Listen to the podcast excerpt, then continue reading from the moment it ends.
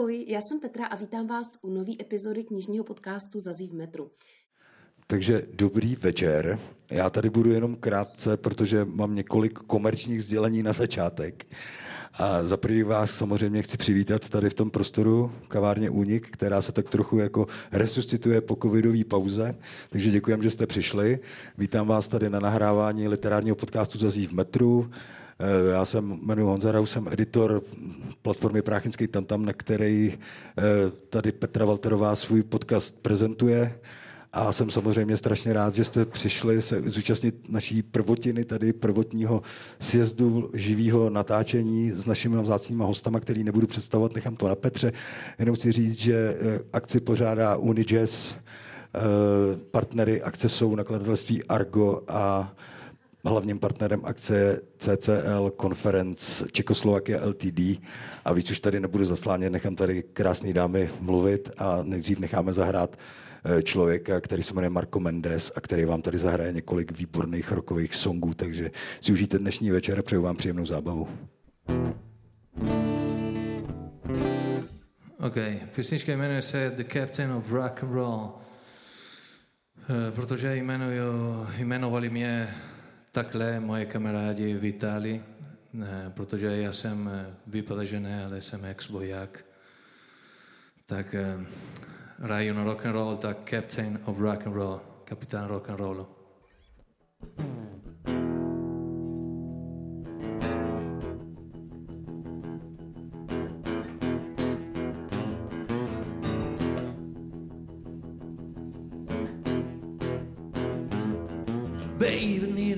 I'm part of show. Baby, need to know if I can get back home. Baby, I'm fucking tired, I wanna keep on walking the road. Ju- Just wanna keep on rocking, I wanna keep on rocking you home.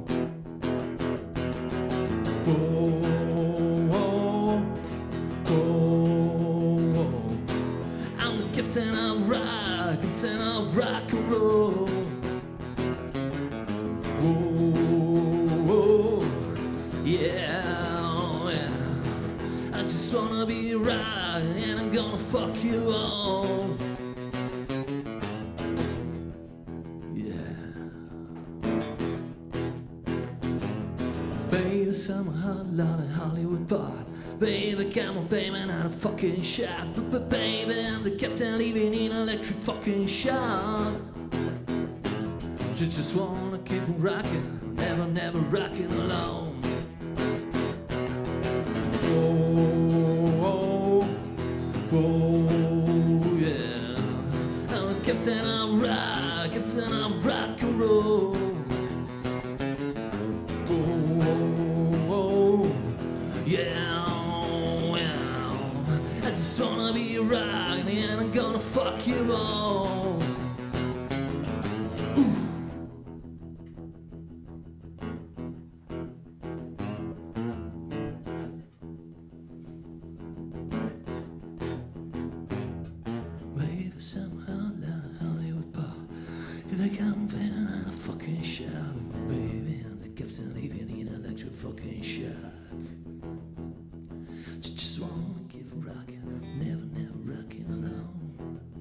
Yow!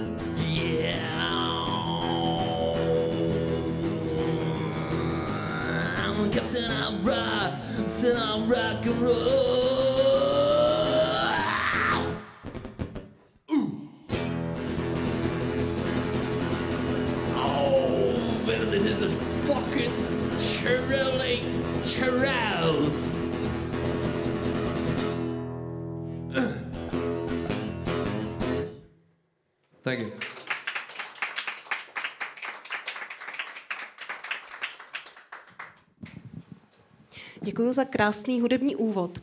A dobrý večer, dámy a pánové. Je mi opravdu velkou ctí, že vás tu můžu dneska přivítat na historicky prvním živém natáčení knižního podcastu Zazí v metru. Moje jméno je Petra Valterová, ne, že byste mě tady teda všichni neznali, jak tak na vás koukám. A já tu vítám jak diváky, kteří jsou tu dneska s námi v kavárně Únik v Kaštanu na Pražském Břevnově, tak samozřejmě vítám i vás, milí posluchači, kteří nás posloucháte ze záznamu. Já tu eh, dneska nejsem sama, jak vidíte. Eh, mám tu velmi zajímavé hosty, takže věřím, že vás čeká eh, zajímavý večer. Moje pozvání na dnešní večer přijali dvě úspěšné české spisovatelky, Pavla Horáková. Dobrý večer. Petra Klabouchová. Taky dobrý večer. A vynikající muzikant, rocker, kytarista a zpěvák Marco Mendes. Takže já věřím, že si dnešní večer užijete a že se z něj odnesete příjemné zážitky, snad i nějaké nové poznatky ze světa současné české literární scény. No a při troše štěstí si odnesete i nějaký hmotný, nějakou hmotnou upomínku na dnešní večer, protože tu pro vás mám připravených několik knižních cen. Mám tu samozřejmě knížky od Petry Klabouchové, které nám laskavě do slosování věnovalo nakladatelství Host. Mám tu samozřejmě i knížky od Pavly Horákové, které nám poskytlo nakladatelství Argo. A dokonce tu mám i dvě audioknihy, od každé z autorek jednu. A ty nám do slosování věnovalo audioknižní knihkupectví Audiolibrix. Takže já všem zmíněným velice děkuji za podporu a doufám, že vám tyhle ty dárky udělají radost. A pokud už jste knížky četli nebo poslouchali, tak uh, Vánoce jsou za dveřma, takže věřím, že vám můžou posloužit jako skvělé vánoční dárky. U vstupu jste všichni dostali lístek do šatny. Ten není o šatny, šatnu tady nemáme. Jak jste asi pochopili, tak jsou to lístky do slosování, takže si je prosím vás pečlivě uschovejte a já na konci dnešního pořadu požádám moje milé hosty, aby mi pomohli vylosovat ty šťastné z vás, kteří si odměny odnesou domů. Tak a ještě vás chci poprosit o jednu věc. Prosím vás, ptejte se. Pokud vás během naší diskuze napadne nějaký dotaz na kohokoliv z mých hostů, tak se přihlaste, neváhejte, my vám eh, vaše dotazy rádi zodpovíme protože by se taky mohlo stát, že než my si to tady všechno dopovíme a já vám dám prostor pro vaše dotazy, tak to třeba zapomenete a to nechceme, že jo. Tak eh, to je k organizační stránce dnešního večera asi vše. A já než přistoupím k tomu, že vám svoje dnešní hosty trošku blíž představím, tak na ně mám takovou malou osobní otázku. Já o nich totiž vím, že všichni celkem nedávno přijeli ze zahraničí. Pavla Horáková byla minulý týden v Paříži a Petra Klabouchová a Marko Mendes žijí trvale trvale v Itálii nebo na střídačku? Na střídačku. Na střídačku v Itálii, takže nedávno přiletěli z Itálie. A mě zajímá, jestli máte nějaký dominantní postřeh nebo nějaký mimořádný zážitek z té předadventní Paříže, z předadventní Itálie, o který byste se tady s námi chtěli podělit, tak eh, jestli chcete začít třeba vy, Pavlo, eh, jak bylo v Paříži, jak jste se tam měla? V Paříži bylo krásně, bylo tam o 10 stupňů nebo 13 stupňů víc než je teď, eh, trošku pršelo, ale myslím, že nic zásadního jsem tam nezažila. Já jsem si tam totiž konečně vybírala svoji cenu, kterou jsem dostala vlastně k magnézi liteře před čtyřmi lety, už je, je to čtyři roky. A součást té ceny byl týden v Českém centru dle vlastního výběru v Evropě. A já jsem si tehdy vybrala Paříž, Jenomže když se už mělo odlétat, tak e, vypukl covid, zavřel se vzduch, takže se to dva roky odkládalo a konečně po té, co jsme nějak sladili můj kalendář, jejich kalendář, tak se mi konečně povedlo vybrat si teda svoji odměnu v podobě týdnu v Paříži. Mhm. A byl to vlastně pracovní týden nebo spíš čistě soukromý? Já jsem to pojala jako, protože v Paříži jsem byla naposledy před nějakými 24 lety, takže jsem si prostě prošla všechna ta turistická místa, eh, ta adresa ubytování nebo adresa Českého centra je na nádherném místě v Paříži, 10 minut od Louvru, 10 minut od eh, Notre Dame, takže jsem prostě chodila denně 15 kilometrů po Paříži a, a užívala jsem si to. A měla jsem tam teda jedno čtení v Českém centru přímo v tom domě. No a nachodit 15 kilometrů v Paříži není vůbec žádný problém, protože tam je všechno strašně daleko. Jestli jste tam byli, tak vydáte za pravdu. A Petro, co předadventní Itálie? Eh, není to škoda přiletět do Prahy z Itálie? Tak já poslouchám a ono po těch 25 eh, letech v té Itálii už to není taková romantika, takže to Benátsko, což je severní Itálie, tam je teď asi jenom o 5 stupňů víc než tady a mlhá a prší a bude mlha a bude pršet až do začátku letní sezóny. A jelikož, jelikož už tam teda nejsou teď turisti a o ty obyvatele tam jdeš vždycky až úplně na posledním místě, bohužel v tom masovém turismu, tak už v těch městečkách okolo moře, kde teda bydlíme my, uh, už nefunguje ani třeba mm, to veřejné osvětlení, takže se tam procházíte po té tmě a většina těch hotelů a pizzerií a zmrzlinářství má zatlučený okna dřevotřískou a je to místo, co teda moc adventní není. Asi by možná i někteří z těch, co ty místa znají v létě, tam měli strach se procházet. No tak to děkujeme za zajímavý postřeh, to jsem teda já osobně nevěděla. Já teda věřím, moji milí diváci i vážení posluchači, že máte aspoň nějakou základní představu většinou o tom, kdo jsou moji dnešní hosté. Nicméně na úvod se samozřejmě sluší uvést aspoň pár základních detailů, takže já vám chci představit Pavlu Horákovou, která je českou spisovatelkou, překladatelkou, kromě angličtiny překládá i ze srbštiny, což mi přijde zajímavé, k tomu se ještě dneska dostaneme. Pavla je autorkou pěti samostatných knih, z nichž tři jsou věnované dětem a na čtyřech dalších knížkách se podílela ještě jako spoluautorka. Žánrově se texty Pavly Horákové pohybují na pomezí společenské prózy, historického románu, ale já se nebojím říct i uh, non-fiction, nebo spíš populárně naučné literatury, protože vaše knihy jsou opravdu nabité informacemi a mají vysokou informační hodnotu, řekla bych.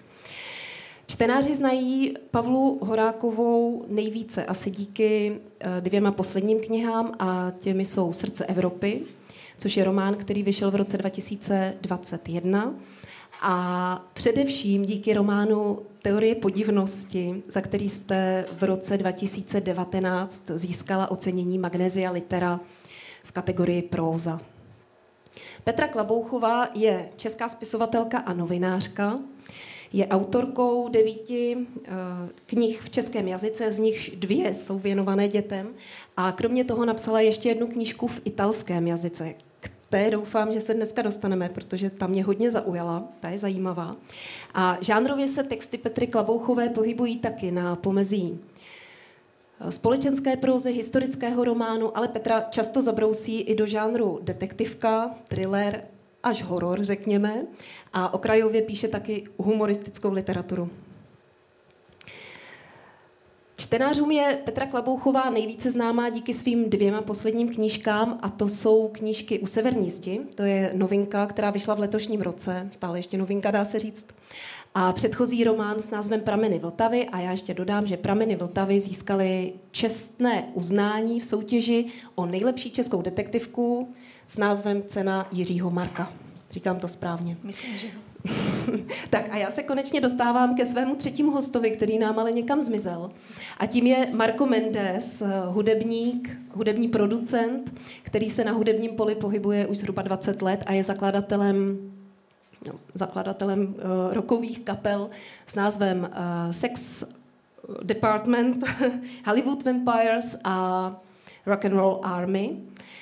A Marko působí dlouhodobě i e, mimo hranice Itálie, mimo jiné taky v České republice. No a ti z vás, kdo holdujete televizním reality show a talentovým soutěžím, tak je možné, že si Marka pamatujete ze soutěže Československo má talent, kde Marko účinkoval v roce 2018.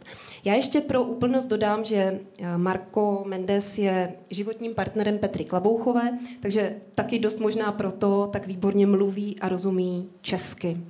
A já jsem si jako takovou třešničku nakonec nechala informaci, že Petra Klabouchová působí mimo jiné tak jako manažerka hudebních skupin, což právě souvisí s tou Markovou dráhou rockera, protože Petra dělá manažerku rokovým skupinám, kde Marko působí. Tak, já doufám, že jsem nic nepopletla, že jsem na nic nezapomněla. Pokud byste k těm vašim medailonkům teď chtěli něco doplnit, tak prosím, teď je ta příležitost.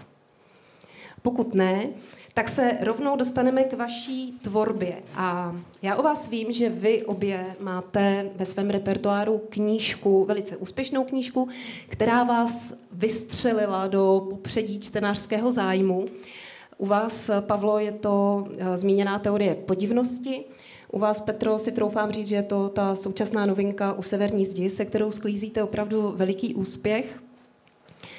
A protože vy máte za sebou i uh, knížky, o kterých se zas tak moc nemluví, nejsou zas tak moc známé a já si troufám říct, že fanoušci, kteří vás znají z těch vašich nejúspěšnějších eh, knih, dost možná ty vaše méně známé knížky nečetli, nebo o nich třeba možná ani nikdy neslyšeli, což mi přijde škoda, tak já bych během dnešního večera chtěla těmhle těm knížkám taky věnovat trošku prostoru.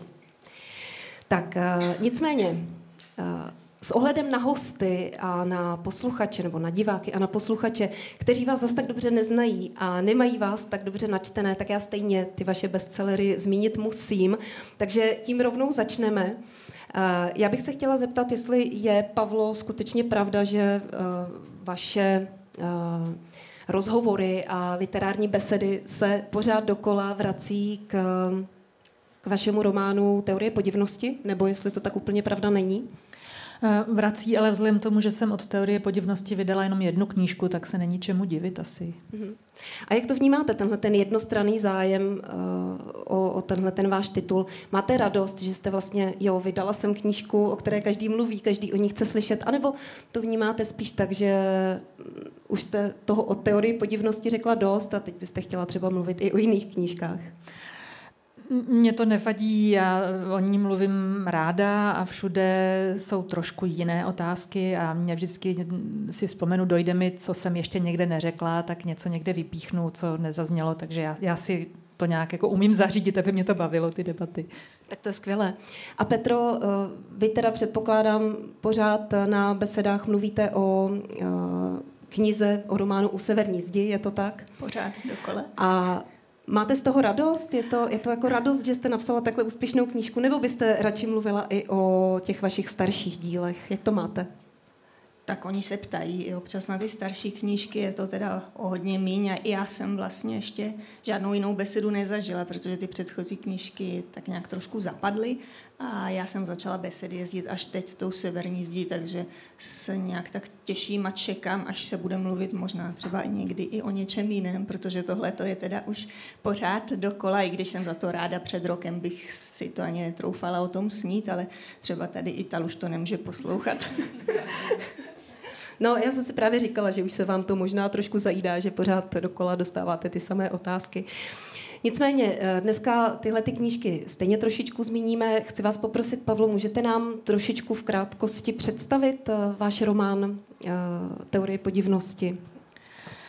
Teorie podivnosti je něco mezi milostním románem, detektivkou, duchovním románem, metafyzickým pojednáním, společenskou satirou a sbírkou esejů. Vypravěčka a zároveň hlavní hrdinka je asi 35-letá vědkyně z fiktivního ústavu Akademie věd, která se pracuje na své habilitaci ta její vědecká práce má složitý mnohaslovný název, ale mm, dá se to vyjádřit jednoduše, že se zabývá láskou na první pohled. A to nejenom láskou romantickou nebo erotickou, ale vlastně sympatiemi mezi, mezi lidmi, eh, které vypuknou, anebo naopak antipatie při okamžitém, při, okamžitě při prvním shledání. Takže ona se tím zabývá, zkoumá to z různých pohledů, z hlediska mikrobiologie, psychologie, genetiky, eh, já nevím čeho všeho, hm, pomocí tedy vědeckého aparátu a zjišťuje, že eh, jí ten vědecký vědecký aparát na to nestačí, že jí do toho prostě leze různá metafyzika, že, že prostě vztah mezi dvěma lidmi je mnohem složitější a mnohem komplexnější záležitost, než co se dá vyčíslit, eh, já nevím, vědeckými metodami. A, a zároveň ona je velmi přemýšlivá, tak si tu práci nosí domů, ne, nejen tuto konkrétní, ale jakoukoliv, takže ona chodí světem, Prahou, je to taky román vlastně o Praze. A e, přemýšlí, všímá si věcí, spřádá různé teorie, hypotézy, pozorování, dochází k závěrům. No a do toho je tam ta milostná linka, trošku detektivní, trošku, um, kritici to nazvali soft sci-fi, pro, proč ne, takže se tam naťukne co si, co může vypadat jako cestování časem um, a různá magická místa Prahy. A, tak. Já se teda přiznám, že když jsem četla teorii podivnosti, tak jsem měla velký problém oddělit postavu Ady od osobnosti vás, jakožto autorky. Uh, ono k tomu teda přispívá i to, že uh, na obálce té knihy je váš portrét, takže pro čtenáře je to možná trochu matoucí a opravdu je těžké tyhle ty dvě osobnosti od sebe oddělit. Nicméně já o vás vím, že vy s Adou máte odlišný životní styl, odlišný náhled na některé životní otázky, že Ada není vaším přesným autobiografickým odrazem. Nicméně taky o vás vím, že s Adou máte jeden silný charakterový rys, který vás spojuje a můžete nám prosím říct, který to je? Možná víc e, charakterových rysů. Já jsem jí schválně vizuálně, abych se s ní nestotožňovala, tak jsem si sama i pro sebe pracovně e, udělala z ní malou bobelatou blondýnu. Jo? Eh, abych, abych prostě se v ní neviděla. A ona má úplně jiný rodinný život, jinou e, kariéru, jiné vzdělání než já, ale všechny ty její teorie, hypotézy, ta, ta pozorování, ty postřehy, ty závěry e, jsou moje. Takže to je to, co máme společné. Já jsem teda měla na mysli takové to vyzobávání prožitků, zajímavých myšlenek, takových těch životních synchronicit, nad kterými Ada neustále uvažuje, na které neustále pitvá. Jo, tak. taky. to se mi totiž hrozně líbilo. Obdivuju na tom váš pozorovací talent eh, a vlastně schopnost tyhle ty myšlenky formulovat do věd, protože já jsem se v těch adiných myšlenkách velmi často nacházela a říkala jsem si, a jo, teď nad tím já vlastně přemýšlím taky několikrát denně, akorát jsem to nikdy tak nepitvala a nikdy jsem to takhle neverbalizovala, ale vlastně jsem se v té adě eh, často poznávala. A mě by ještě zajímalo tady k těmhle těm podivnostem, které Ada tolik pitvá, jestli jste si dělala nějaké poznámky, třeba před psaním té knihy, jestli jste si tyhle ty podivnosti a detaily životní vypisovala a pak už jste jenom do toho textu sázela, anebo jestli k vám přicházeli a napadali vás v průběhu psaní? Mm, tak nějak obojí. Já jsem si poz... já se netajím tím, netajím tím, že poznámky k teorii podivnosti jsem si psala 20 let, takže tam se prostě nazbíralo. Ale zároveň, když jsem začala psát, tak mě ty věci přicházely, jak to tak chodívá, prostě vesmír mi to přihrával, takže spousta těch zvláštních synchronicit náhod se odehrála až při psaní samotném a, a jedna dokonce až e, při vlastně dopsání. Já už jsem měla celou knížku hotovou, chystala jsem se odjet na e, rezidenci do Budapešti, kde jsem se ji chystala editovat. No a asi dva dny před odjezdem se mi podařilo ulovit ještě mm, obrovskou zajímavost, kterou jsem zakomponovala do několika posledních kapitol a která úplně vlastně změnila ne vyznění knihy, ale přidala tam celou další vrstvu. Tak já myslím, že tou 20-letou přípravou jste teda ještě trumfla Kateřinu Tučkovou, která na svojí poslední knize pracovala 10 let. Tak wow, to je nový rekord. A já bych se vás ještě chtěla zeptat na filmové zpracování teorie podivnosti, protože vy jste před pár lety v jednom rozhovoru řekla, potvrdila, že autorská práva na zpracování filmu byla zakoupena. Nicméně já teď, když jsem se připravovala na dnešní večer, tak jsem si ten film tak trošku hledala a nepovedlo se mi ho najít. Tak nevím, jestli špatně hledám a chci se vás zeptat, jestli o tom teda vy něco víte, jestli na tom někdo pracuje, nebo jestli to uvízlo na mrtvém bodě. Já o tom vůbec nic nevím. Eh, sice mám ve smlouvě, že mě budou dávat pravidelně vědět, ale já nešťourám. Uh, takže se dozvídám tak spíš jako zase při rozhovorech, že někdo někde četl nebo slyšel v rádiu zmínku o tom, že se v jaké fázi je prá- v práce na vývoji scénáře. Uh, vím, že to prošlo rukama několika scénáristů, pak se to zase vracelo k tomu prvnímu, pak zase uh, dalšímu. Já se neptám, já se nechám překvapit. Dobře, tak já se na ten film každopádně těším. Tak a my jsme teďka mluvili o knize, která je určitým způsobem filozofická, řekněme, ale je filozofická takovým rozverným a veselým způsobem, velice přístupným čtenářsky. Ta Ada je taková velmi sebeironická postava, text je plný ironie a životního nadhledu a je to vlastně taková pohodová knížka. Oproti tomu, Petro, vaše kniha u severní zdi otvírá velice těžké téma, vrací se do velmi temného úseku naší historie, konkrétně do 50. let a zavede nás do prostředí ženské věznice na Pankráci, mimo jiné teda, a to konkrétně mezi politické vězenkyně, takže si umíte všichni představit, že ten text prostě není žádná sranda. A Petro, vy nejen, že otevíráte takhle těžké téma, ale já jsem z vašich dvou posledních knih, které jsem teď nedávno četla, získala dojem, že vy jste opravdu velká naturalistka, Protože jestli něco opravdu dobře umíte, tak je to popis lidského bahna, morální pokleslosti a takové bídy v nejširším slova smyslu. A nebojíte se velmi explicitních popisů mučení, poprav a třeba i biologických rozkladných procesů, které nastanou v těle člověka po smrti. A zároveň jste ale velmi výrazově úsporná. Já bych řekla, že bez velkých řečiček okolo dokážete opravdu vykouzlit velmi tíživou a sugestivní atmosféru. A moje otázka zní, jak se vlastně ve vás tohleto temné téma vzalo, protože vy působíte dojmem takové velmi křehké, jemné ženy. A vlastně, když vás potom člověk pozná blíž a zjistí, že jste manažerka rock'n'rollových skupin, píšete o upírech a vybíráte si opravdu těžká témata z naší historie pro vaše romány, tak vlastně s tím obrazem té křehké ženy to úplně nekoresponduje. Tak mě zajímá, kde se to ve vás bere. To už je asi nějak úplně od malička. Já jsem měla v posudku z mateřské školky, to se dělaly i posudky z mateřské školky, tak eh, mě tedy řekli, eh, že nezapojuje se, pozoruje. Jo, a to mám tak, tak nějak od jak živa, takže jsem někde v rohu a sleduju a koukám a, a pak si to v té hlavě zapisuju a, a když mě teda někdo hodně vytočí, tak si říkám, jo, počkej, tak te, tebe si pak na těch stránkách vychutnám. No a to, co vidím, uh, tak prostě někdy není úplně veselý, nebo skoro nikdy. Ale, takže já to jenom přenáším, je to jenom jako nějaké zrcadlo. Já to, co potkám po cestě, tak to dávám na ty stránky. A jak vám bylo při psaní téhle knihy anebo při rešerších? Já teda samozřejmě nepředpokládám, že nám teď tady řeknete, že to byla děsná legrace, že jste si to náramně užila.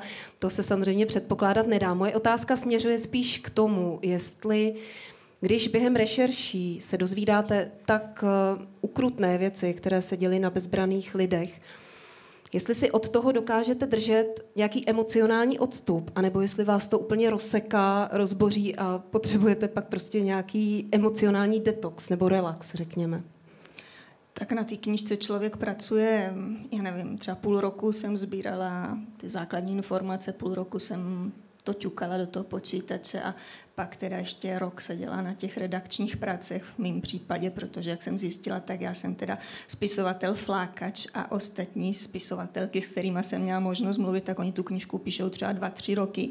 A potom, když ji do té redakce dají, tak je de facto čistá, že jsou tam jenom nějaké chyby, eh, prostě přepisy a podobně, zatímco já teda rychle, rychle potřebuju to knížku napsat a dostat to všechno ze sebe, protože to bych to asi nesnesla se v tom hrabat pět let.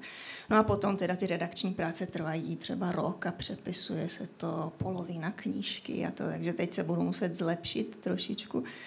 No a, a takže já to rychle, rychle napíšu a rychle to pustím dál. No a mezi tím si to prokládám psaním něčeho humornějšího, něčeho, na co mám třeba teď ty, ty rokové vzpomínky z cest po světě, tak já jsem vždycky dopsala jednu kapitolu mučení a pak, abych mohla teda jít spát a nezdali se mi nějaký jako příšerný sny, tak jsem pak napsala jednu kapitolu z těch našich cest. Jak když jsem dočetla u severní zdi, tak eh, jsem se docela hluboce zamyslela nad eh, stavem českého školství, protože jsem si musela přiznat, že pro mě je to úplně nové téma, že jste vlastně otevřela téma, které já vůbec neznám. Nutno teda dodat pro úplnost, že já jsem prošla rukama socialistickým soudružkám, učitelkám, takže to vlastně není úplně moc čemu se divit, že nás s těmi zvěrstvy režimu úplně neseznamovali. Nicméně já mám podobné eh, zprávy i ze svého okolí od lidí, kteří mají třeba děti na druhém stupni základní školy nebo na střední škole, že vlastně ty školní osnovy se od našich dob úplně příliš nezměnily a že vlastně i 30 let po revoluci je to stále spíš na benevolenci učitelů a na jejich proaktivním přístupu, jestli chtějí eh, žáky s tím, s tou druhou polovinou 20. století seznamovat nebo ne. A já si myslím, že vaše kniha právě hraje eh, v téhle otázce velmi důležitou roli. Já myslím, že jste udělala velmi záslužnou práci, že jste tohleto téma otevřela. Protože ta vaše kniha si myslím, že eh, hraje velikou úlohu v otázce mm, osvěty na téma uh, totalitních režimů. Já teda samozřejmě vím, že je to jenom maličkatý výsek, ale když má člověk uh, trošku širší povědomí, tak si myslím, že tenhle ten váš střípek uh, celou tu mozaiku krásně doplní. No a já jsem se tady teda rozpovídala, ale vlastně celé tohleto moje povídání směřuje k otázce, jak vy sama vnímáte úlohu vaší knihy u Severní zdi v otázce osvěty o totalitních režimech. No, tak já určitě nechci někoho něco učit a, a, a nějakým způsobem soudit, protože mě bylo devět let, když komunismus skončil. Určitě bych nechtěla vynášet nějaké soudy, jak kdo žil a nežil a jak si má tu dobu pamatovat nebo ne. Je mi jasný, že spousta lidí žila úplně v jiném světě než tyhle vězenkyně a zkrátka prožívali své mládí a vzpomínají na tu dobu nějak eh, se sympatiemi. Já, já jim to nechci brát, eh, to ne. Eh, často jezdím po gymnáziích, teď zvou si mě, ty děti o tom skoro nic netuší. A to teď nemluvím jenom o dětském hřbitově v Ďáblicích, ale, ale vůbec o nějakém třetím odboji a, a mají třeba jenom hodinku na to, aby pro jednu hodinu školní, aby prošli vlastně ta 50. léta. Takže záleží určitě hodně na těch eh, profesorech, eh, ale eh, já si zase nemyslím, že, bych, že by tahle knížka tohle to mohla změnit. To až tak nefandím. Já si ale myslím, že jste tohle téma otevřela a vnesla jste ho do společnosti a ono si vlastně teď žije svým životem, protože já to teda vidím ve své sociální bublině, že tuhle tu knihu si čtenáři doporučují, půjčují, když ji dočtou, tak je to velmi silně táhne na ďáblický hřbitov a chtějí se o tom tématu dozvědět víc. Takže já si myslím, že jste to téma otevřela, pustila jste ho do světa a ono si teď tak jako žije vlastním životem a dostává se do povědomí širší veřejnosti. Takže to si myslím, že je opravdu velká zásluha. Já navrhuju, že bychom teď tohleto těžké téma upustili, nechme ho spát a Pojďme se trošku víc zhluboka nadechnout a já poprosím Marka, jestli by nám trošku pomohl odlehčit další hudební vsuvkou. Tak písnička jmenuje se 50 and Romance. Uh, mluví, že systém uh, jako da, dělá, že my jsme všichni proti všichni. Eh, taky ve pár, tak kdy máme partnera, tak jsme prostě všichni proti všichni. Um, vyrává, uh, kdo prodává víc. Moc jednoduchý. Tak písnička říká, že mluví o, že musíme přestat bojovat a láska je lepší než válka. Moc jednoduché. Baby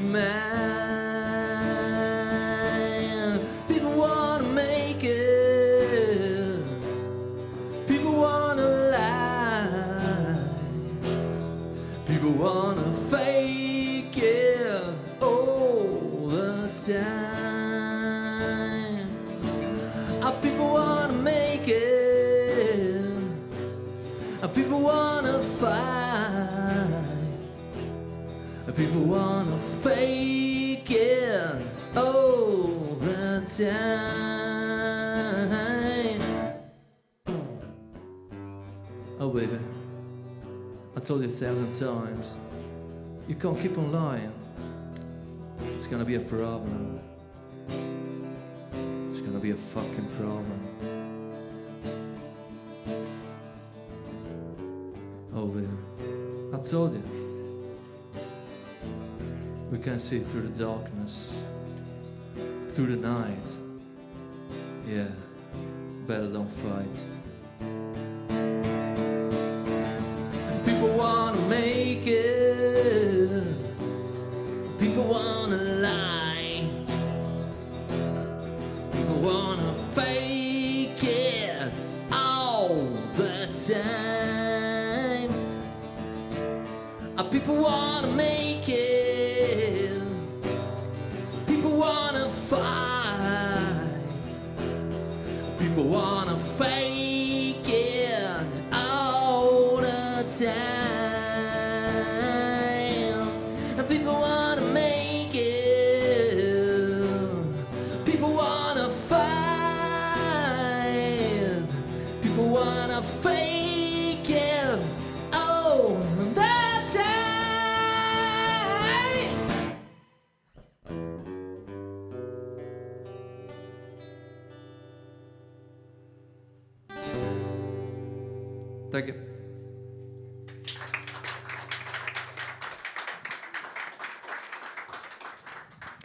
Za krásnou hudební pauzu. A my jsme v minulém bloku probrali ty vaše nejúspěšnější knížky a teď se teda pojďme podívat na ty, o kterých se zas tak moc nemluví, které jsou ve stínu těch svých úspěšnějších sourozenců. Ale já si myslím, že stojí za to, aby jsme se o nich taky dneska zmínili. Tak eh, já dám na začátek slovo vám, Pavlo. Eh, Řekněte mi, kterou z těch vašich méně známých knížek máte vy osobně nejraději a proč byste ji chtěla čtenářům doporučit? Nemůžu říct, že mám nějakou nejraději, ale co je pro mě velmi důležité, to jsou knihy, které jsem vlastně ne napsal, ale sestavila spolu se svým kolegou z rozhlasu s Jiřím Kamenem. A to jsou knihy Přišel Befel od císaře pána a Cum Befel, pane Leitnan. To jsou velké výpravné publikace, které jsme připravili vlastně v době, kdy jsme si připomínali výročí z té výročí vypuknutí první světové války. Eh, my jsme na to téma připravili rozhlasový seriál, který měl 27 dílů, každý měl hodinu a vlastně mm, z toho materiálu eh, potom vznikly ty dvě knihy a jsou to vlastně, je to, je to taková kompilace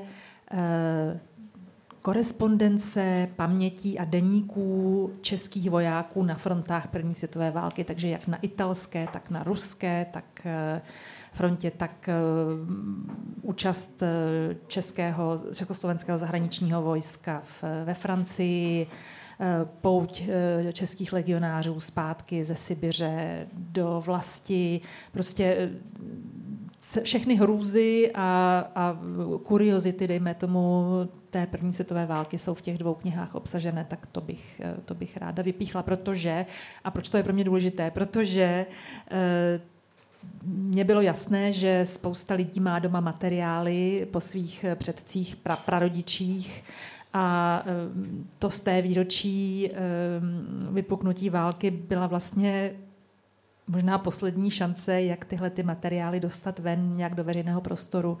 A nám se to podařilo dát je dohromady, doplnit je, tak, aby vytvořili nějakou mozaiku toho vnitřního odrazu těch hrůz válečných eh, v, v srdcích, myslích, duších těch, těch vojáků.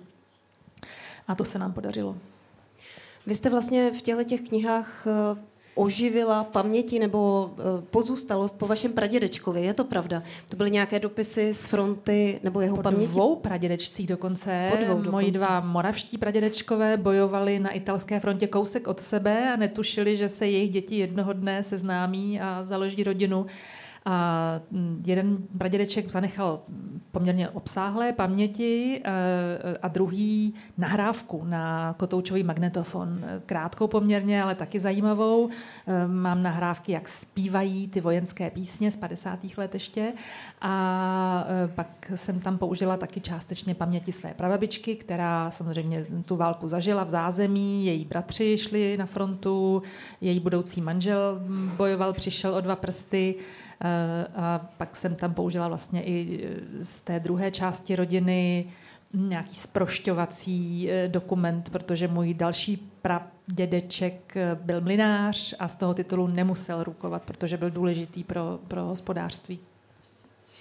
No a když zmiňujete paměti vaší prababičky, tak ty vy jste oživila ještě ve vaší nejnovější knize Srdce Evropy tam z nich vlastně vycházíte ve značné míře, protože ty paměti nebo to vaše zpracování pamětí tvoří celou polovinu knihy, řekněme, je to tak. Ano. Ano, ty paměti eh, vznikaly vlastně, ona je psala tak říkajíc na smrtelné posteli, ona byla eh, ke konci života vážně nemocná, v bolestech nemohla spát a e, to psaní těch pamětí rukou do sešitů jí krátilo ty bezesné noci, kdy nemohla kvůli bolesti psát.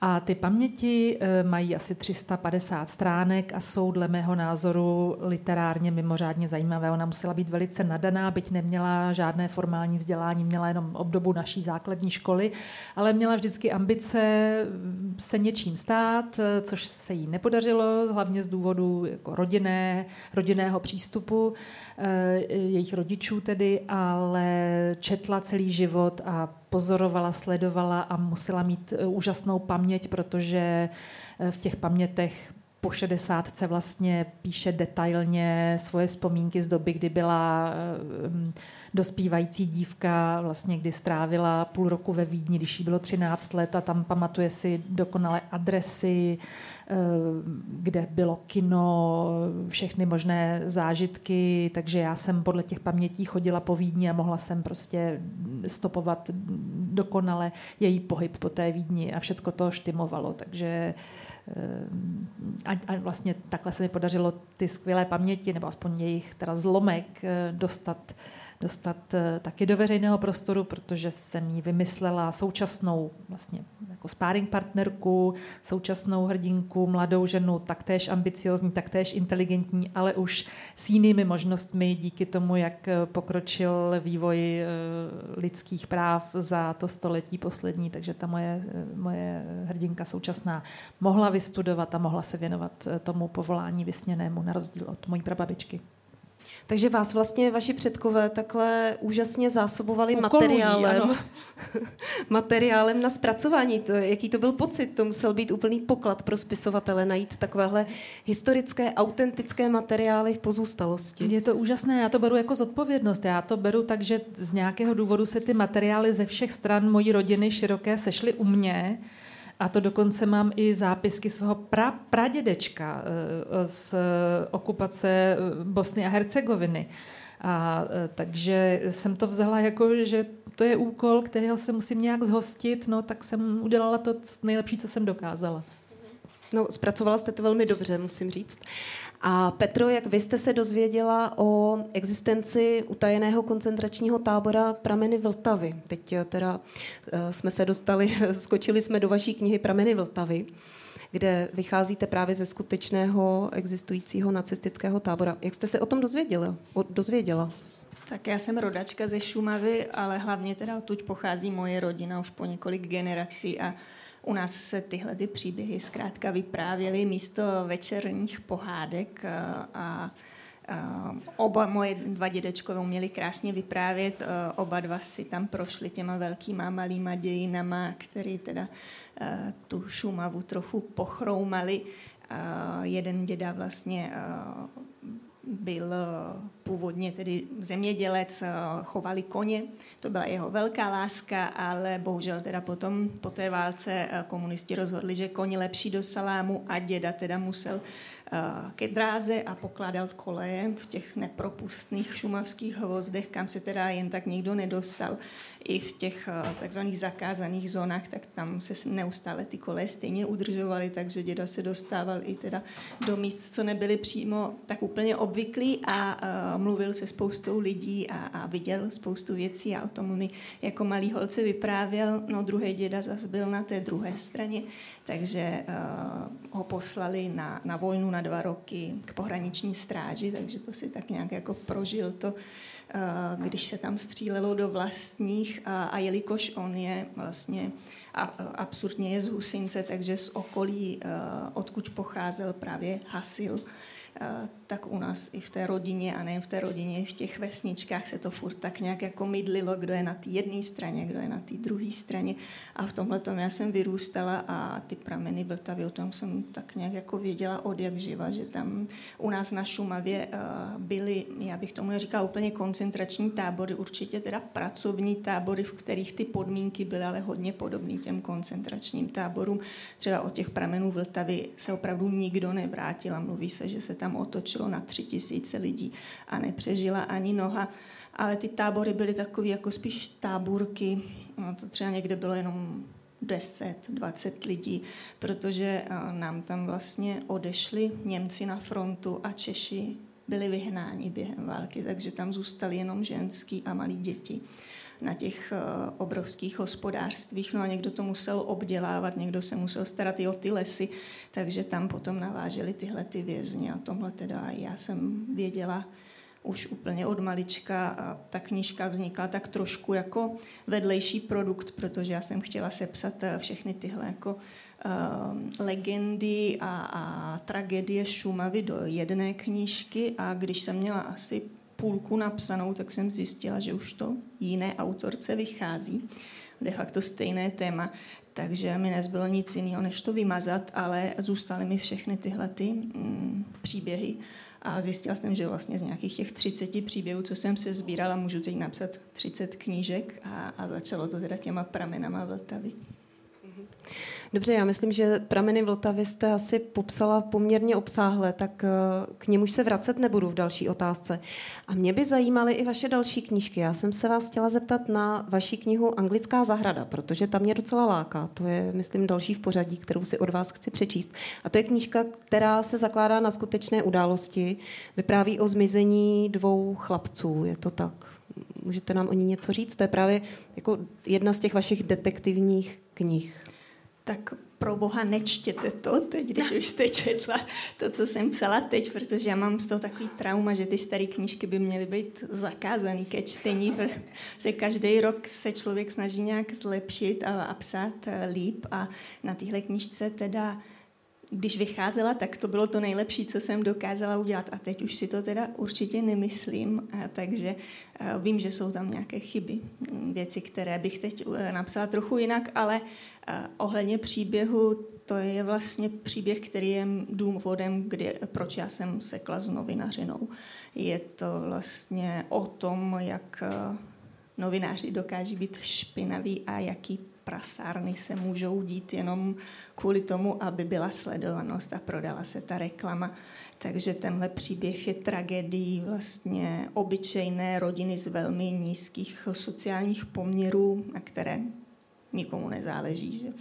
A e, ta teda skončí uprostřed jakéhosi tornáda mediálního během pátrání po zmizení svých dvou synů a dopadne to ještě teda mnohem hůř, než si myslíte. Tak eh, to téma novinářské morálky ve vás evidentně dost silně rezonuje, protože vy jste se k němu hodně silně vrátila právě ve vaší uh, předposlední knize Prameny Vltavy. Tam to teda bylo taky opravdu hodně uh, v nepěkném světle podané, řekněme. A Podvod Zlatého faraona, což je vaše ještě starší knížka z roku 2019, to je taky historická detektivka. Tu byste mi taky nedoporučila číst. Ale jo, tak si to přečtete, ale uh, berte to jako uh, od uh, jiné autorky. Zkrátka určitě je to kousek mě a já tu knížku mám ráda ale už bych to zase trošku udělala líp dneska. Je to kousíček mě, já jsem vždycky chtěla dělat archeologii a hlavně egyptologii, ale uh, nevyšlo to, i když to byl prostě můj dětský sen té malé holky z paneláku ve Vimperku na Šumavě. Vimperk, kdo umí německy, Winterberg nemusím překládat, ale jinak jako tři klíčová slova jsou zima, sníh a mráz a to opravdu až do května. Já jsem jenom teda z toho panelákového okna sledovala jak Škodovky se šinou nahoru a nemůžou to vyjet k nám nahoru. A tam u toho jsem teda snila o tom Egyptě, o těch uh, dobrodružstvích uh, egyptologů. No a nedostala jsem se k tomu, někdo mi řekl, že se budu přehrabovat ve starých mrtvolách nebo je budu někde oprašovat v muzeu, tak abych o tom šla radši psát, takže jsem skončila u té novinařiny. No a to teda dopadlo ještě líp. No a kterou z těch méně známých knížek, o kterých se tolik nemluví, máte vy osobně nejraději? Tak teď uh, asi tu na plný koule, protože to, je, to jsem já. To jsem já, já nejsem taková jako úplně temná a, a uh, zase mě tak nebaví. Uh, párat lidem břicha a ty rozkladné procesy, to je prostě jenom knížka. Ale ta knížka roková, to jsem já, to jsou naše dobrodružství a to, jak mě baví žít život. Tak to je zajímavé, to je aktuální letošní novinka, že jo? Já bych se teďka na chviličku zastavila u vašich dětských knih, protože, jak jsem zmínila, obě uh, máte na svém kontě několik, spis, eh, několik dětských knih určené pro dětské publikum. Uh, u vás je to, Pavlo, trilogie, volná trilogie o hrobařících, tajemství hrobaříků, hrobaříci v podzámčí a hrobaři a hrobaříci. A, hrobaříci a hrobaři. Pardon, omlouvám se. A vy jste si vlastně vybrali velmi podobné, nebo řekněme až příbuzné téma, protože vaše trilogie se hodně pohybuje uh, kolem hrobů, odehrává se z velké části na hřbitovech, na ulšanských hřbitovech.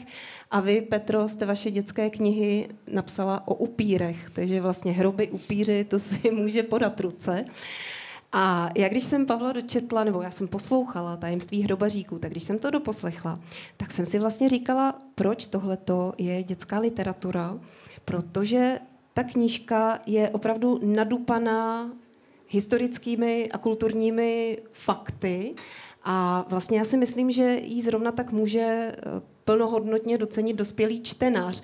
I když teda musím taky říct, že děti to taky baví. Moje osmiletá dcera je živoucím důkazem, protože ve chvíli, kdy to doposlechla, tak si to dala celý ještě jednou od začátku.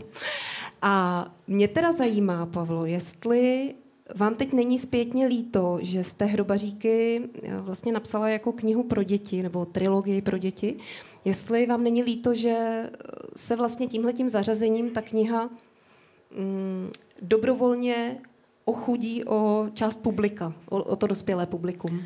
Je to určitě tak, ale nevím, jestli toho jako můžu litovat, to neovlivním a asi by se mi nepod... Jinak bych to nenapsala nikdy, kdybych to psala jako knihu pro dospělé, čili bych nezačala vůbec psát, to byla moje prvotina. A e, prostě musím čekat, až vyroste vždycky nová další generace chytrých dětí, protože to je opravdu jako, e, není to jednoduché čtení, ne, že by ten děj neplynul, nebo že by to nebylo napínavé, ale je to nadupané zase, jak já to mám ráda těmi tou faktografií. No a ty další dva díly na to navazují a to je parta dětí. Ty hrobaříci to nejsou žádní brouci, to, je, to jsou takové rychlé šípy, ale už jsou tam i děvčata mezi nimi. A ty další díly v každém tom díle jsou starší a starší, takže v tom posledním díle už, jim je, už jsou plnoletí. Jo. A, takže to vlastně není úplně pro děti, je to jakoby young adult literatura, ale mládež, která čte young adult literaturu, tak nechce číst eh, takového jakoby dost didaktické knížky. Takže já se vlastně, já vlastně cílím na velmi, velmi úzké publikum v tomhle tom a mm, skutečně jsem to brala tak, že to je knížka pro děti a rodiče. Jo? V tom maminky a babičky prostě milovali tajemství hrobaříků a ty další díly, většinou ty děti potom už mají jiné starosti, takže když jim je těch, já nevím, 14, 15, tak už se jim nechce číst tohle. Pokud vůbec čtou, tak čtou něco úplně jiného. Takže ty další dva díly skutečně by víc seděli dospělým, ale to už asi nezměním. No. A Petro, proč upíři? Souvisí to nějak eh, se světem rock and rollu, který je vám blízký? Proč jste si zvolila tohle téma? Tak určitě, já jsem to psala v době, kdy jsme teda hodně cestovali, hodně hráli. Eh, žili jsme v Holandsku, v Americe, v Los Angeles a ten život se úplně změní, když máte několikrát do týdne koncert a, a žijete v tom rokovém světě, takže se chodí spát až nad ránem, i když to všechno nekončí nějakou divokou party, obzvlášť ne teda pro manažera já jsem musela vždycky obst- uh, zajistit, aby teda ty nástroje se vrátily tam, kam mají a nakonec, aby i ty muzikanti se vrátili tam, kam mají, takže já vždycky jenom o té vodě, ale uh, jde se zkrátka spát až ráno, no a vstává se zase až večer a najednou si všimnete, že žijete jako upír a, a že se oblíkáte jako upír a češete jako upír. A najednou i to sluníčko vám začne vadit, že jo, si přestanete zvykat. A, takže jo, bylo to určitě důvodem, proč jsem si tady tyhle ty uh, obrázky vybrala. A já jsem si tady udělala ještě interně takovou malou kategorii knížek a nazvala jsem si ji kuriozitky. A u vás, Petro, jsem si do těchto těch kuriozitek zařadila tu vaši knihu v italštině, která se jmenuje Prostitute, prostituty, prostituty. A já předpokládám, že to je nějaká slovní hříčka. Můžete nám říct, co to v italštině znamená? Tak teď bych to asi neuměla přeložit tak, aby to vyznělo, eh, jak to vyzní v italštině, ale tuty asi znáte, znamená všichni. Takže eh, tohle je prostitute, prost, prostituty, prostituty, což znamená prostitutky, prostituti, prosty všichni. Jsem si myslela. A můžete nám říct, o čem tahle ta kniha je? Vůbec ne o tom, o čem se zdá, teda. ale eh, a tu si teda nečtěte, to vás hr. ale tu opravdu ne, protože kdo do té Itálie chce jezdit a, a má on nějaký dobrý mínění, tak už nikdy mít nebude a už tam nikdy nepojede, takže pokud chcete vědět pravdu o tom turistickém eh, průmyslu, už ne ani biznisu a o tom, co se skrývá prostě za závěsem, tady té velké show, tak o tom ta knížka je. je to, jsou to moje životní zkušenosti těch 20 eh, let tam v Kaorle, což je městečko hodně známé turistické kousek od Benátek a o tom, jak tam ten život pro ty místní plyne a, opravdě zkrátka o tom, eh, že vy si teda myslíte, že si dáváte tu pravou italskou pizzu a oni vám to za městem rozmrazí to těsto od někud z Rumunska. A, a i o mnoho horších věcech, o, o, o nemocech, které se tam bohužel třeba mezi eh, tou populací šíří právě z toho důvodu toho turismu, o problémech, eh, o drogové problematice tam mezi mladými, protože zkuste si to, já jsem si zkusila dát jednu sezónu a jste, když pracujete teda v, ně, v tom letním průmyslu, tak eh, začínáte někdy v 8 ráno a končíte někdy ve 23 a teď ještě musíte ten obchod všechen obstarat. Ono se to všechno vytahuje ven na ty chodníky a pak se to zase zatahuje, takže se někdy vracíte domů okolo té půlnoci a zbyde vám nějakých 7 hodin prostě na, na přežití a neexistuje sobota, neděle, neexistuje žádný svátek, jede se dál a dál od toho května až někdy do konce října. A to se, já jsem teda hodně zhubla a, a, a hodně se mi zhoršil zrák a padaly mi vlasy, to se nedalo ustát.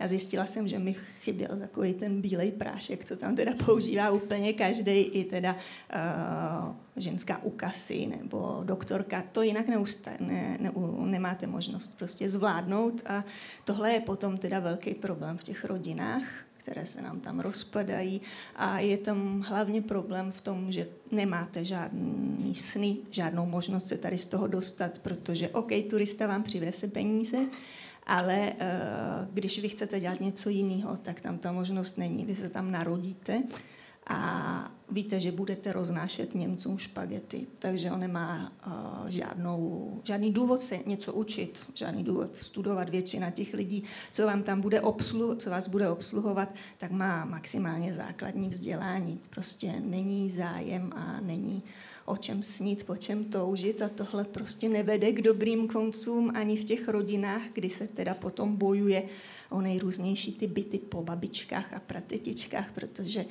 to rozhoduje, že jo, máte být po babičce, pronajmete ho a nemusíte pracovat. Takže ona, ta babička se třeba na tu věčnost doprovodí trošku rychlejším způsobem.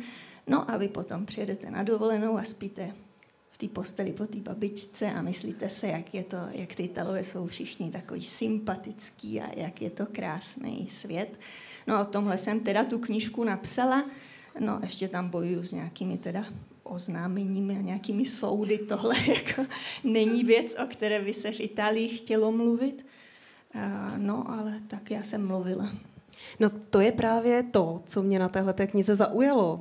A já si myslím, že přesně tohleto, že nepodáváte ten turismus v takovém jako růžovém světle, že o něm mluvíte, zase vytahujete to bahno, vidíte, vy, vy se v tom prostě jako vyžíváte, že jo, mi přijde. Tak já si myslím, že to by úplně krásně ocenilo české publikum a je mi fakt líto, že tahle ta kniha není v češtině, tak já si ji snad přečtu v italštině. A uh, u vás, Pavlo, jsem si do téhleté svojí uh, skupinky Kuriozitky zařadila vaši knihu Keci v kleci, která vyšla v roce 2010. Uh, je to vaše spoluautorská kniha a je to nějaký školní folklor, který všichni dobře známe. Je to tak? Můžete nám o tom něco říct? Ehm, to jsme někdy v roce 2009, když jsme pracovali pro festival Vídení v Karlových Varech, taková parta mladých novinářů, já jsem tam působila jako překladatelka v tom denníku, tak jsme se tak jednou tam s holkama řekli, tyjo, co kdybychom pozbírali takový ty říkanky, co si pamatujeme z dětství, jako stojí za tebou prase s kamerou, a podobně, různý rozpočítadla, nadávky a tak. A sedli jsme a začali jsme to sbírat. Pak jsme na tom, bylo nás vlastně čtyři holky jsme byli. A pracovali jsme na tom pak několik měsíců, pozbírali jsme toho velkou spoustu a v momentě, kdy už jsme začali přemýšlet, že to vydáme, tak mě, jak už jsem tehdy pracovala jako novinářka v Českém rozhlase, tak jsem si všimla, že vyšla tisková zpráva, že bude se křtít vlastně úplně totožná publikace. Mně se stalo něco podobného jako Petře. No a já jsem teda díky tomu, že jsem mohla, tak jsem na tu tiskovku šla, vyposlechla jsem si to, zjistila jsem, že to je prostě úplně jako nemlich to tež, ale že teda my máme trošku jiný materiál, jo. Takže jsem šla okamžitě po skončení té tiskovky za nakladatelem a tím etnologem, který to pozbíral. A říkala jsem, helejte se, my tady máme s holkama jako další tuny materiálu, co kdyby jsme udělali pokračování. A oni, no tak jako uvidíme, no a tak jsme teda jednali, byly to tak složitý jednání, protože samozřejmě my jsme amatérky, on byl vědec, takže mm, trval na tom, že to bude mít náležitosti, jo, jakože rejstřík a, a, a rezumé prostě ve třech jazycích a, a, a zdrojování těch informátorů a podobně, což jsme teda všecko my udělali za něj. Ale on trval na tom, že bude uveden jako na prvním místě, jako, jako teda spolueditor toho a ještě si vyžádal větší procenta z honoráře. A, a, a bohužel ještě teda nám nedo, ne, jako přes jeho mrtvolu se to nesmělo jmenovat Keci prdy beďary, což byl náš, jako, e, náš původní název. Takže se to jmenovalo jako srabácky keci v kleci. Vyšlo to, myslím, že se to velmi brzo rozprodalo, ale bohužel už nebylo druhé vydání.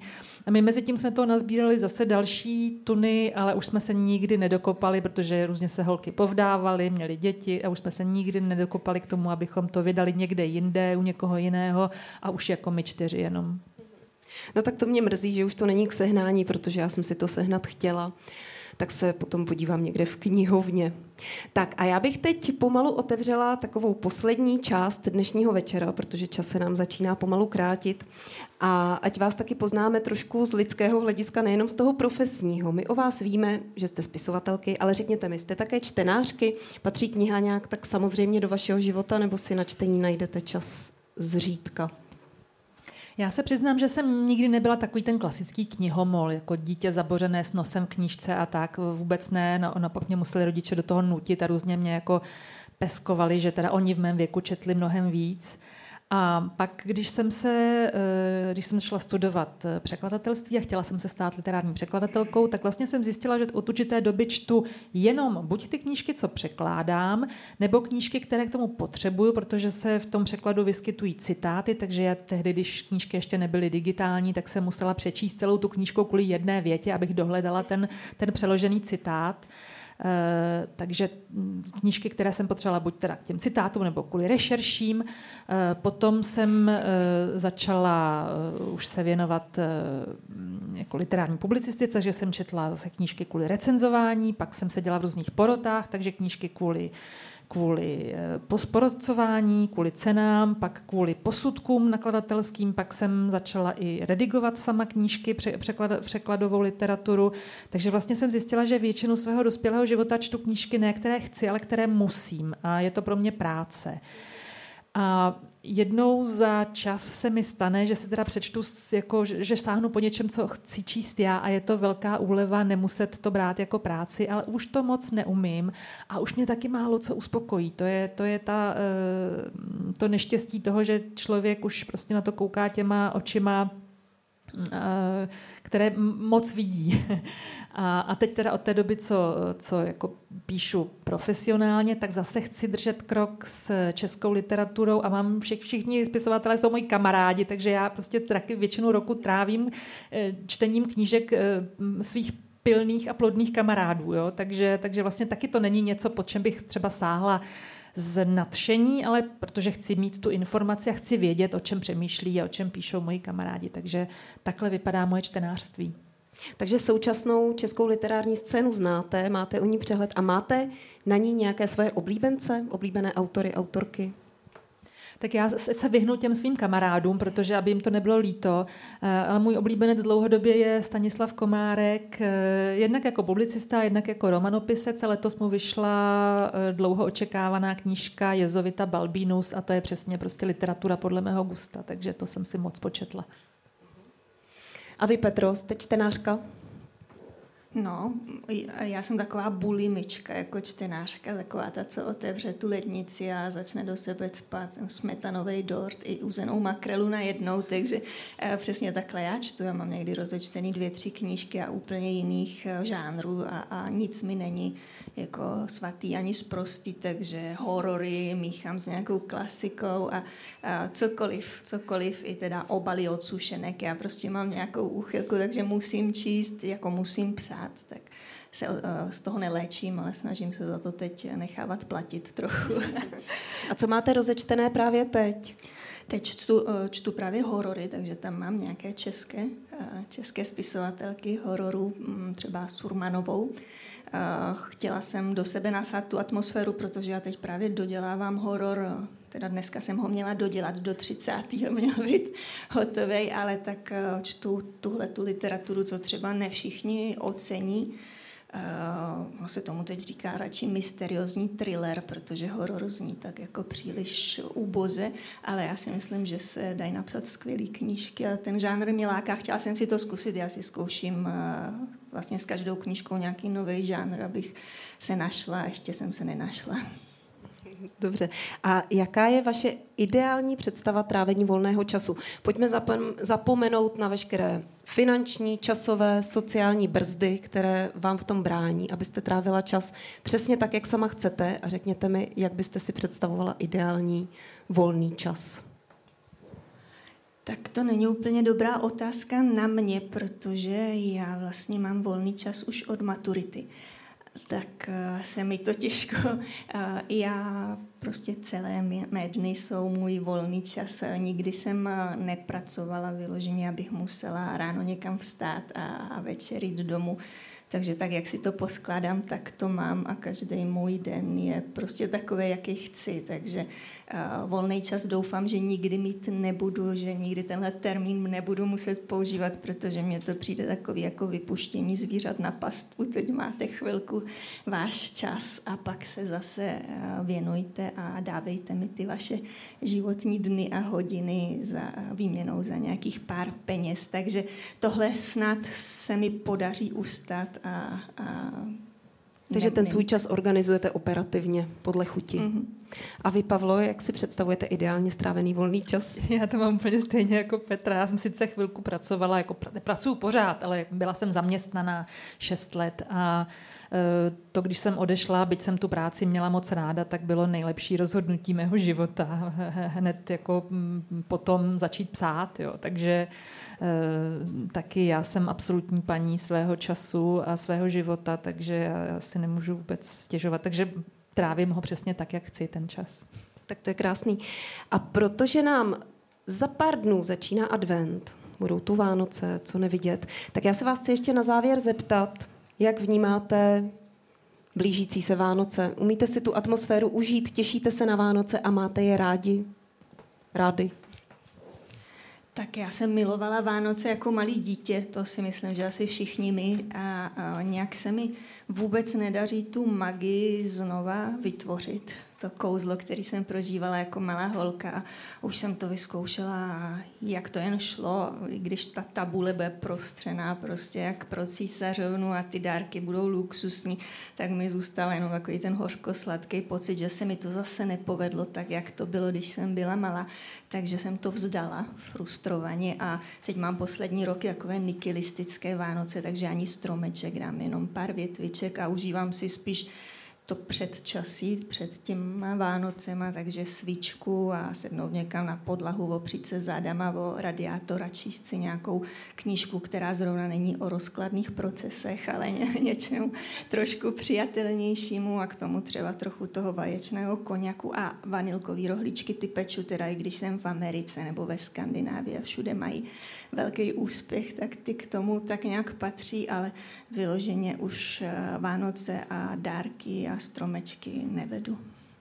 A vy, Pavlo, jak to vypadá u vás? Úplně stejně jako Petry. Já taky jako Vánoce jsem měla ráda jako asi každé dítě, protože jsou to svátky, jako svátky dětství a dětinštění, jo? protože přiznejme si, dospělí, když koukají na pohádky, co to je jiného.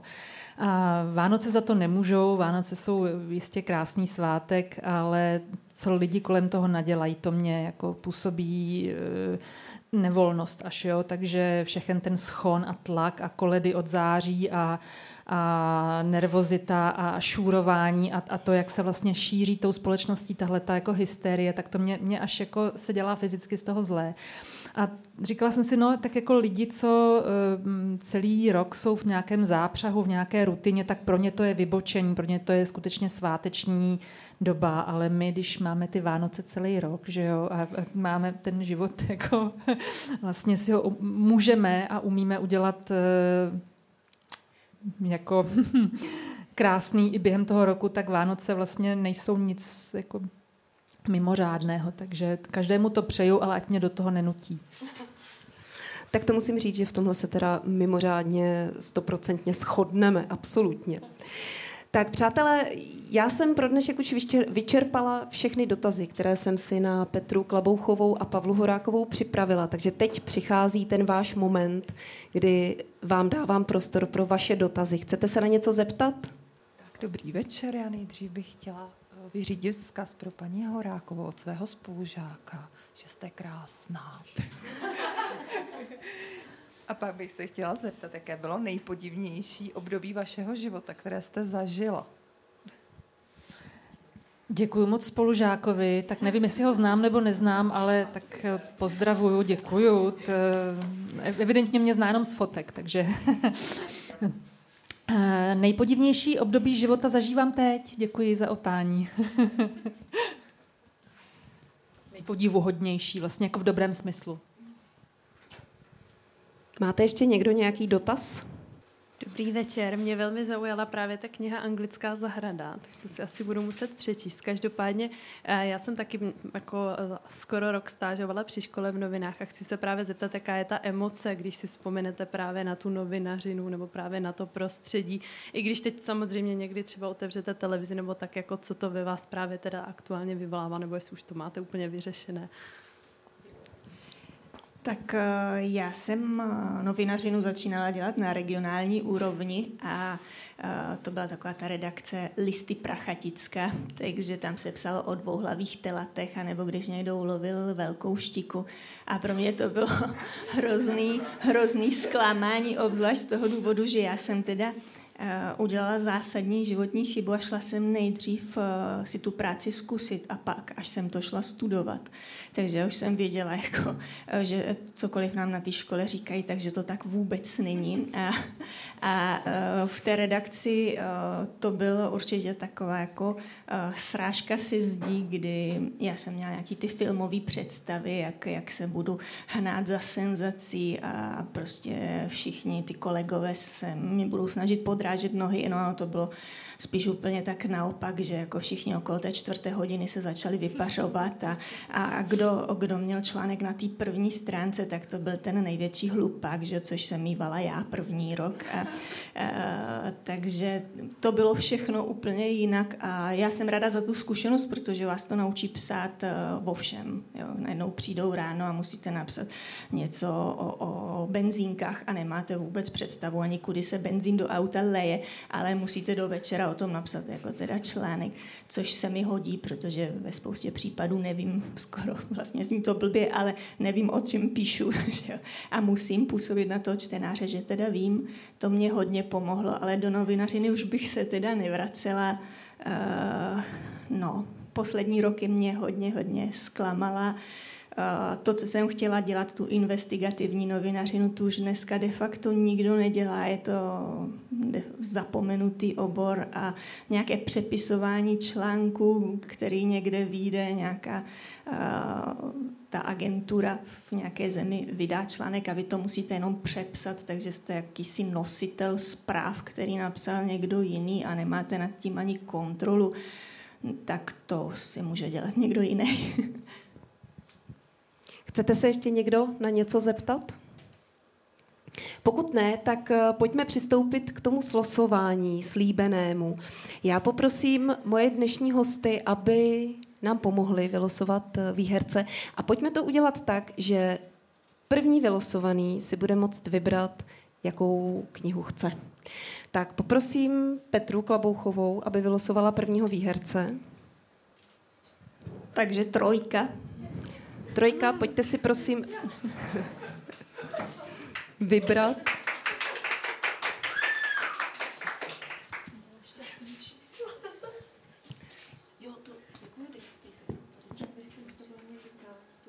Výborně, na plný koule je tvoje, Leni.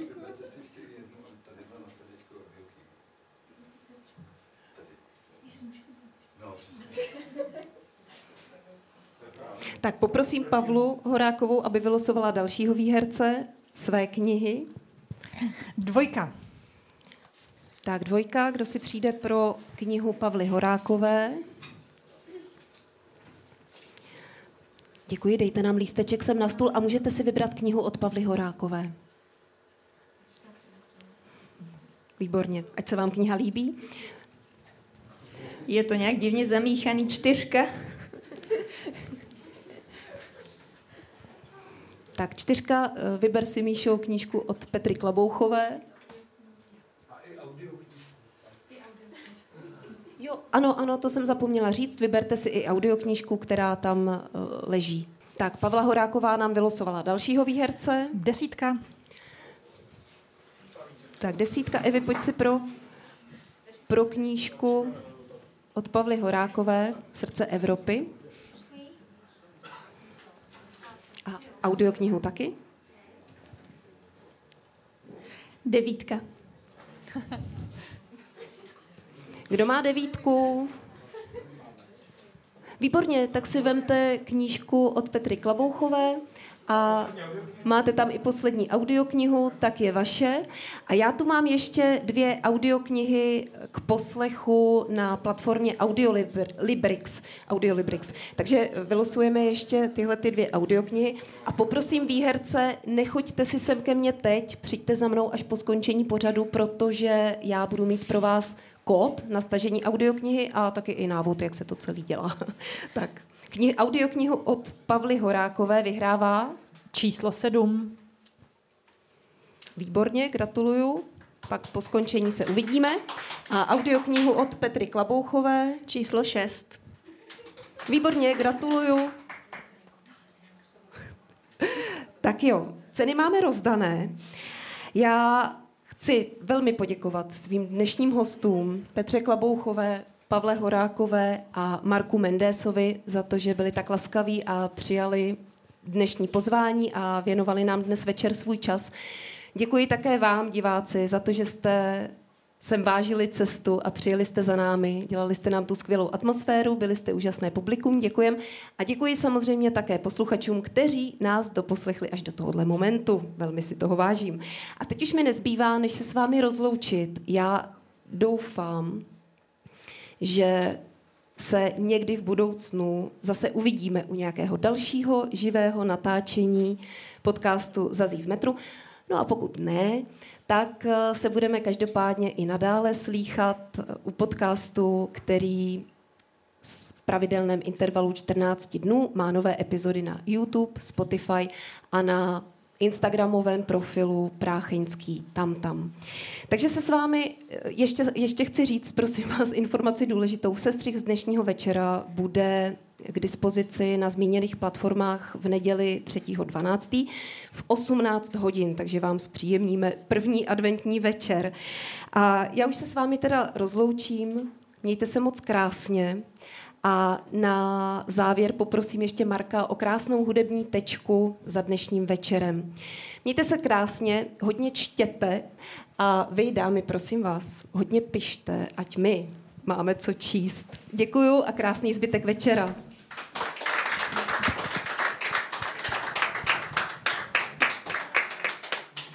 A jestli chtěl máte čas poslouchat rock and roll, OK? Ne jenom čist. OK, poslední písnička jmenuje se Hurricane.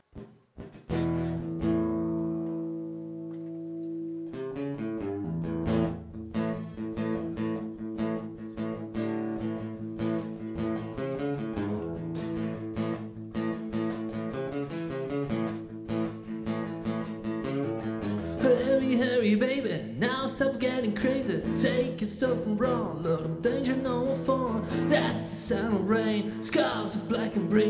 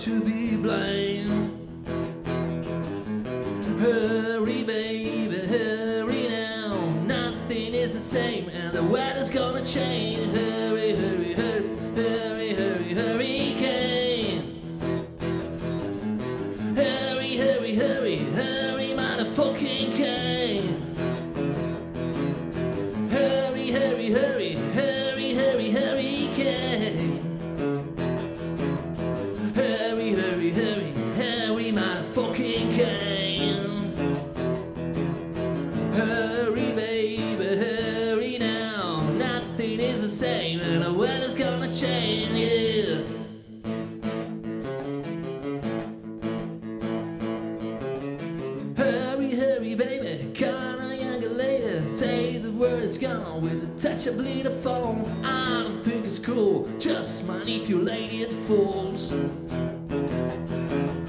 Hurry, hurry, baby, kinda and shady. She said the music's done, but no rock and roll at all. I don't think it's true. I bang my head with Motley Crue.